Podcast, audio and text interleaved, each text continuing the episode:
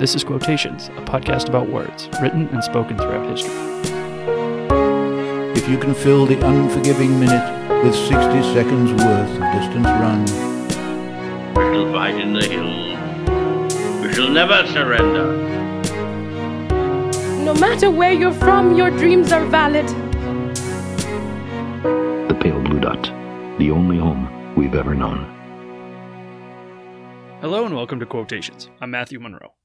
Here's today's quote.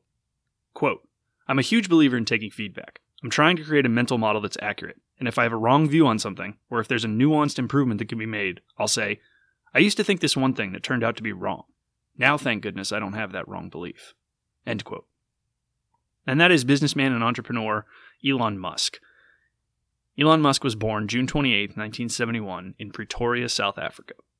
You are doubtlessly familiar with Elon Musk. He's regularly in the news and has done absolutely amazing and disruptive and groundbreaking work in multiple highly complex and nuanced areas of science. He attended the University of Pennsylvania and received dual bachelor's degrees in economics and physics.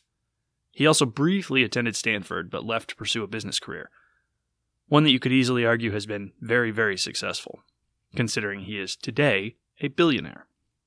He co founded Zip2 and X.com, both of which were very successful, the former being purchased by Compaq for more than $300 million, and the latter becoming PayPal, which was purchased in 2002 by eBay for $1.5 billion.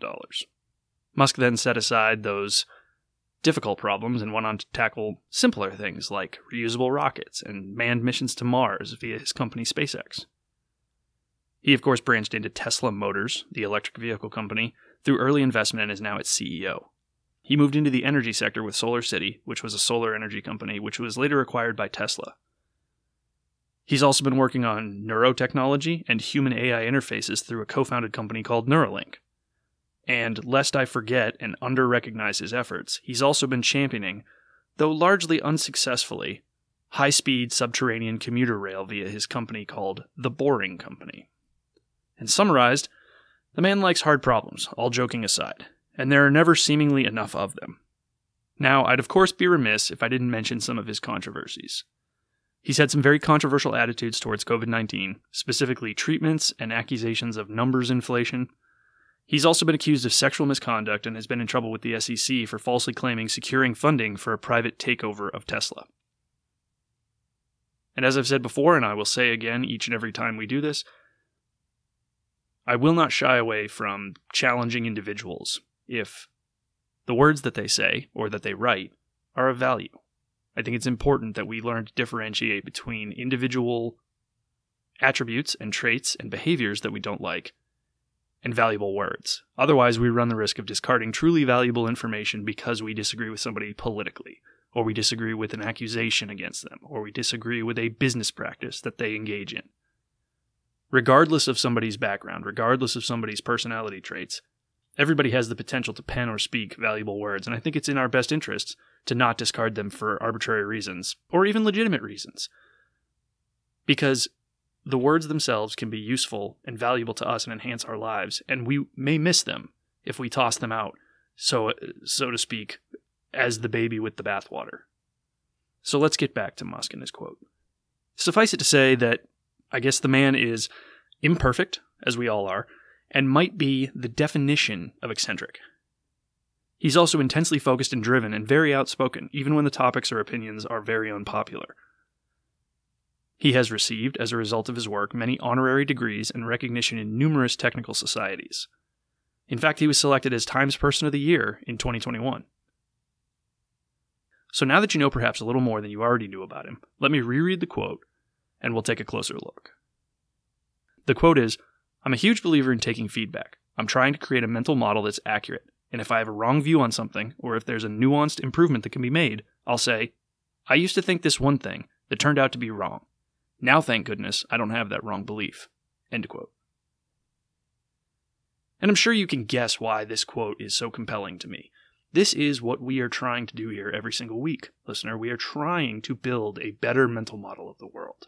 And I'm going to talk a little bit about that here in a moment, but it's worth noting that what Musk is trying to do, what he's verbalized here, is like a lot of great quotes, something that we all know intrinsically, or something that we should strive to do that's so plainly obvious that when we see it stated like this, we almost feel foolish for not having said it before.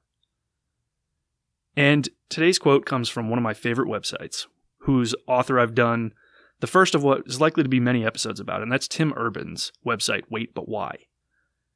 He did an article about Elon Musk called The Cook and the Chef Musk's Secret Sauce. And I like this quote for a lot of reasons, setting aside the social slam dunk that perhaps these words sound good but are not practiced by the speaker in the ways that they ought to be. They're very wise words. Think about what's implied here. When Musk says, I'm trying to build an accurate mental model, he's doing what we all are doing, consciously or not. We are absorbing and synthesizing the world around us and attempting to make sense of it for the future. That is life. We have our preconceived and often incorrect notions about any number of things, from finances to race to animal behavior to interpersonal relationships. Every day, we receive input about some or all of these things. And we again, consciously or unconsciously, catalog these inputs, and they shape our worldview. Unconsciously, we sort of drift from experience to experience. Things just sort of happen, and we may or may not learn from them, and they may or may not happen again. And this may provide a sense of carefreeness, right? Fluidity and, and a freedom from the demands of the world around us. But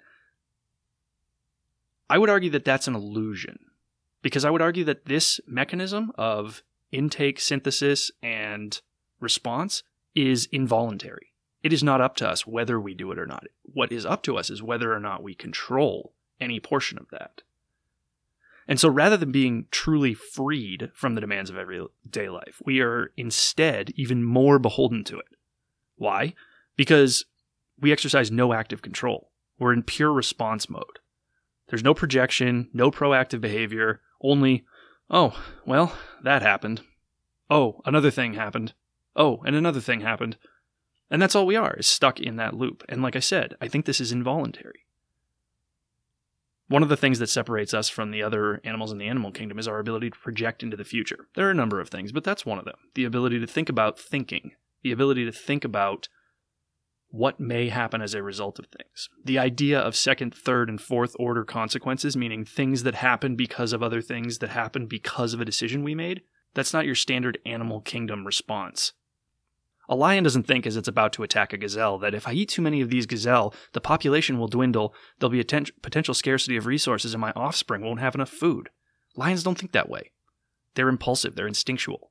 We as humans are, can be different. Or we can choose to go with this carefree, laissez faire attitude towards life, which at times is valuable, but taken and applied too broadly can result in us completely missing the opportunities to shape and control our worldview.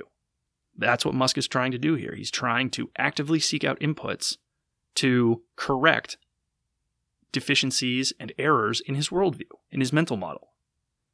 Now, consciously, we can also craft our view with care. We can curate some parts of our lives, certainly not all, and sometimes it may not even seem like many or even a few, but our ability to exercise a modicum of control is vital to truly freeing ourselves from the whims of a world which, frankly, cares very little for us. Now, that may sound fatalistic and nihilistic, but I assure you that it is not. It's not meant to say that we're doomed to sadness and all is pointless, but instead quite the opposite. Life is precious and rare and fleeting, and attaining some level of deliberate control over it is a worthwhile pursuit. Which brings me back to feedback and using it to create a worldview. And this is really one of those profound practices that we can internalize, and if we are successful at doing so, will dramatically alter our lives. So rather than attempting to parse the world inside our own brain, limited to its capacity and its experiences, we can effectively outsource our learning. That's an incredibly valuable capability to have. And we have a trope in the Marine Corps about exactly this, especially among the officer ranks, that says that our minds should all be 3,000 years old.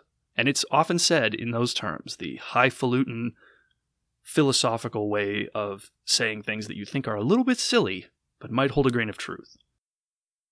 And this trope, or this bit of wisdom, depending on your perspective, has been taught in our formal trainings, it's been penned by our commandants, and has been joked about among the ranks for years.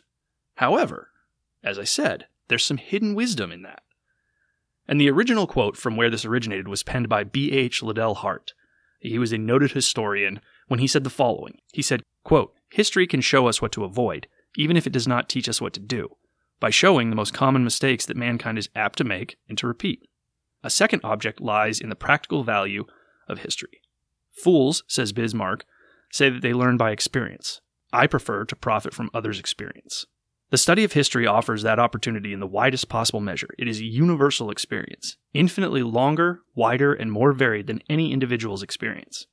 How often do people claim superior wisdom on the score of their age and experience? The Chinese especially regard age with veneration and hold that a man of 80 years or more must be wiser than others. But 80 is nothing for a student of history. There is no excuse for anyone who is not illiterate if he is less than 3,000 years old in mind. So that's the joke. That's what we hear in our schools, and that's what people poke fun at the idea of a 3,000 year old mind. But it speaks to exactly what we're talking about here outsourcing our mental model to the experiences of others. We, left to our own devices, are confined to our singular experiences. We can only be certain places. You can only live in one place at a time. You can only travel to so many places. You can only have so many conversations and experience so many cultures. But taken in aggregate, mankind travels everywhere. Mankind talks to everyone. Mankind has all the experiences of life. So if we leverage that collective experience, we ourselves can build a more accurate mental model than we would be able to alone. And while not the subject of the episode, that quote reinforces today's quite nicely.